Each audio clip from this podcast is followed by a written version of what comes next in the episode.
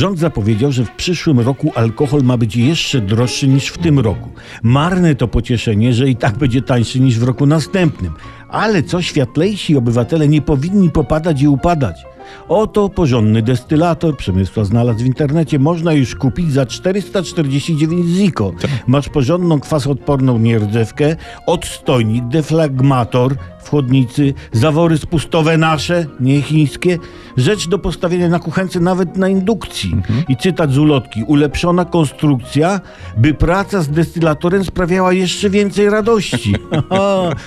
Inny cytat, aparatura może służyć jako szybkowar dla żony. Co jest argumentem przekonującym płeć piękną do wyrażenia zgody na ten jakże strategiczny zakup. A jak już nabierzesz wprawy, to możesz nabyć prawdziwe cacuszko za jedyne 3000. No to już jest Bugatti wśród destylatorów. Ma wszystko, plus opcję zamontowania, jak to określono, cytuję z pamięci, a więc niepoprawnie, 6 termometrów cyfrowych z Wi-Fi. Czyli, chłopie, na smartfonie w pracy możesz kontrolować, co robi twój zacier w domu. Czy pracowicie fermentuje, obniżając twoje koszty utrzymania, czy też się opieprza pod twoją nieobecność.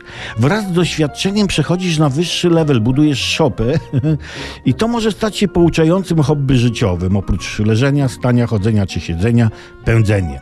A z pędzeniem na własne potrzeby, bo można, powinno być tak jak z fotowoltaiką. Jak wyprodukujesz więcej prądu niż potrzebujesz, to możesz ten nadmiar odsprzedać. Tak samo powinno być z destylatem. I rząd może sobie windować ceny pod sufit. A ty wtedy pytasz rząd, co to jest sufit, chłopaki? No co?